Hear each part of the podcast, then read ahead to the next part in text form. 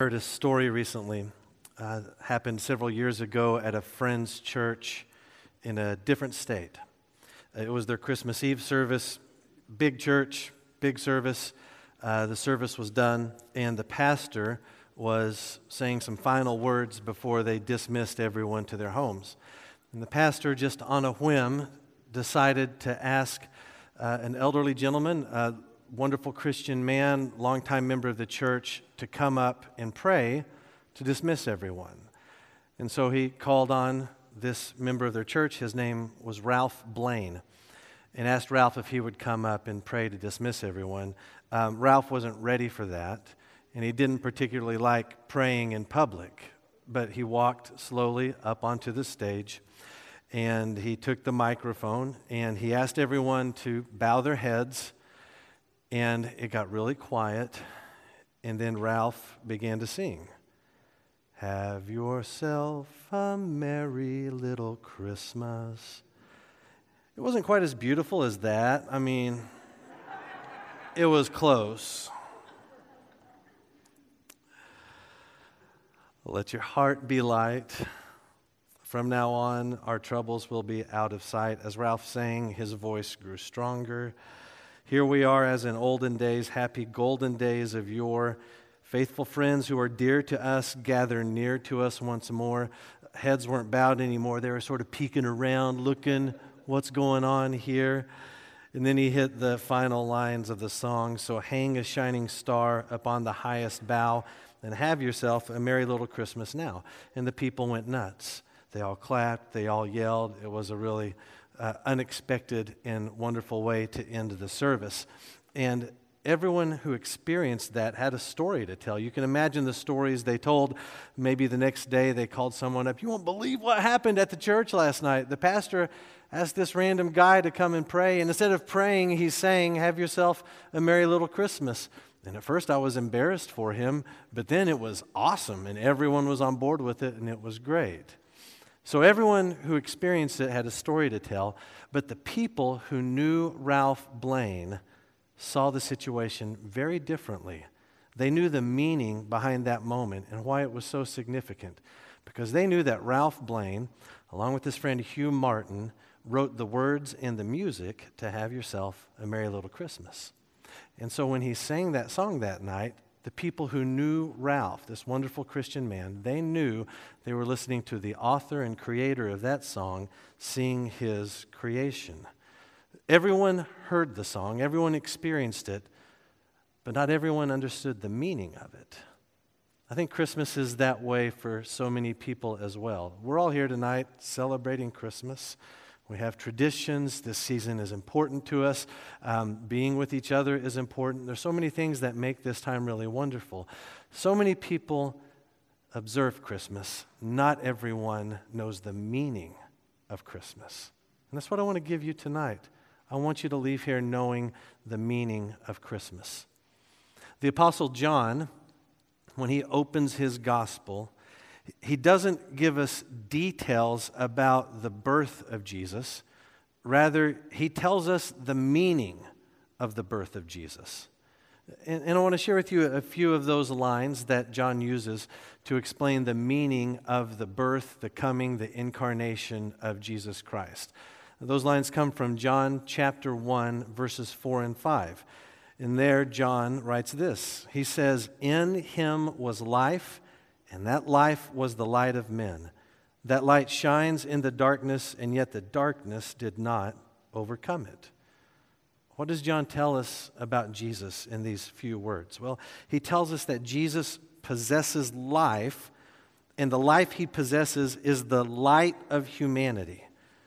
So Jesus brought life and light with him when he was born to Mary. It's important to recognize that Jesus did not come to discover life to discover light, he possesses them inherently. He is these things. And so he brought them and he offers them to us because he loves us. But in this description of Jesus, John actually makes two claims about us that I find quite startling. I think maybe you will also. Here's what John says indirectly about you and I. The first startling claim is if Jesus possesses life, then that means we inherently do not.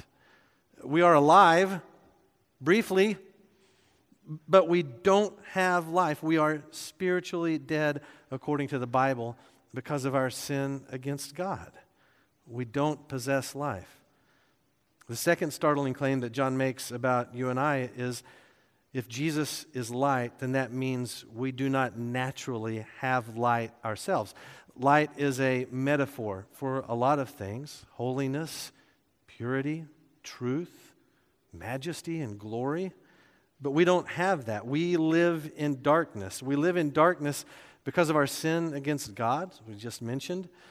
But we also live in darkness because of the impact of sin on the world around us. It's not hard for us to identify darkness all around. Darkness comes in the form of things like natural disasters, wars, racism, violence, crushing poverty, sickness, and so much more. I wonder if you could identify sickness, or excuse me, darkness that you carry with you even tonight. My goal is not to be a downer.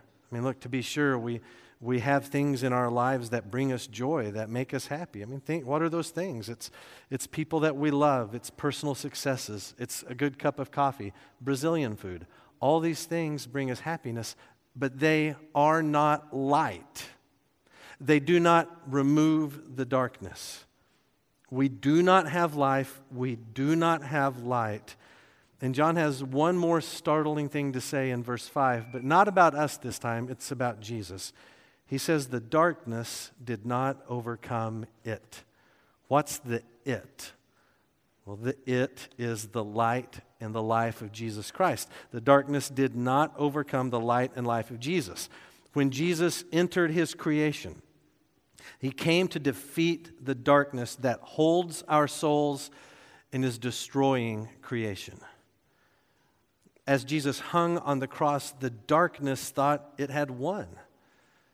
But what the darkness did not know, did not understand, what no one but Father, Son, Holy Spirit understood, was that that cross was Christ's victory over the darkness.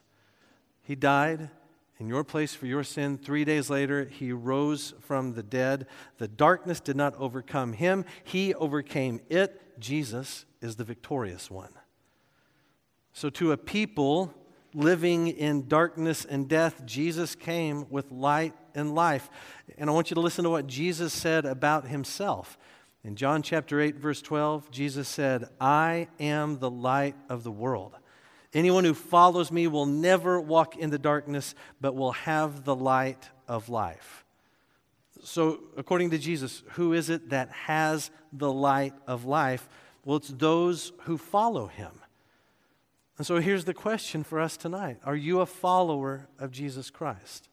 The question is not, Are you a Christmas observer?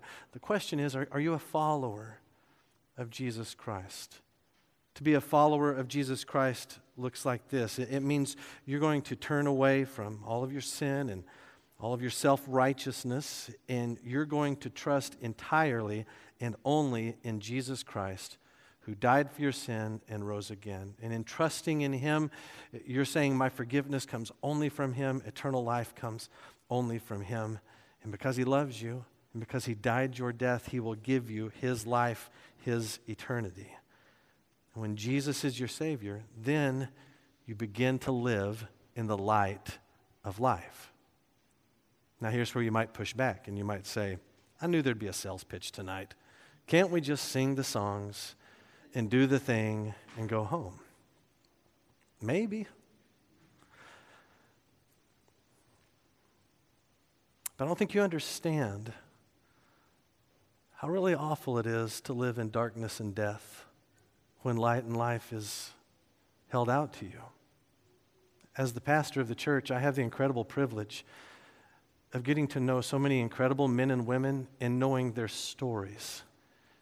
And if you knew these people and you knew their stories, you'd be convinced of the better way. You see, they're not perfect, and they know that.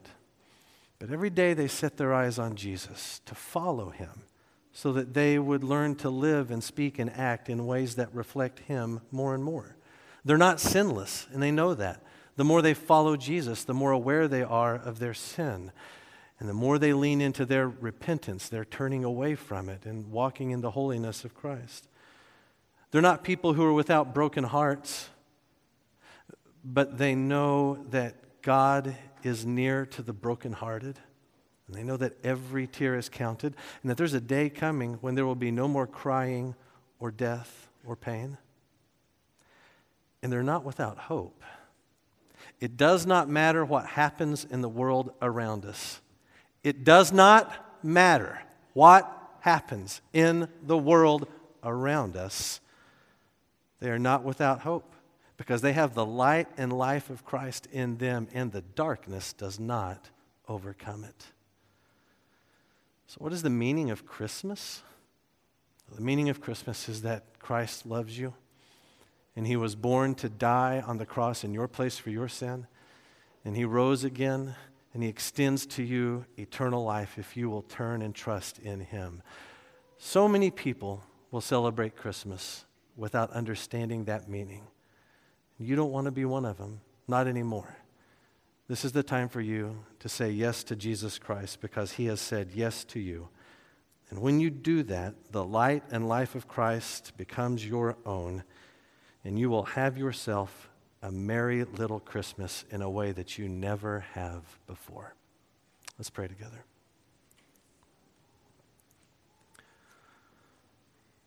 Father God, we have to confess this reality that, that we live in darkness and we live in death, and we bear responsibility for that because of our sin.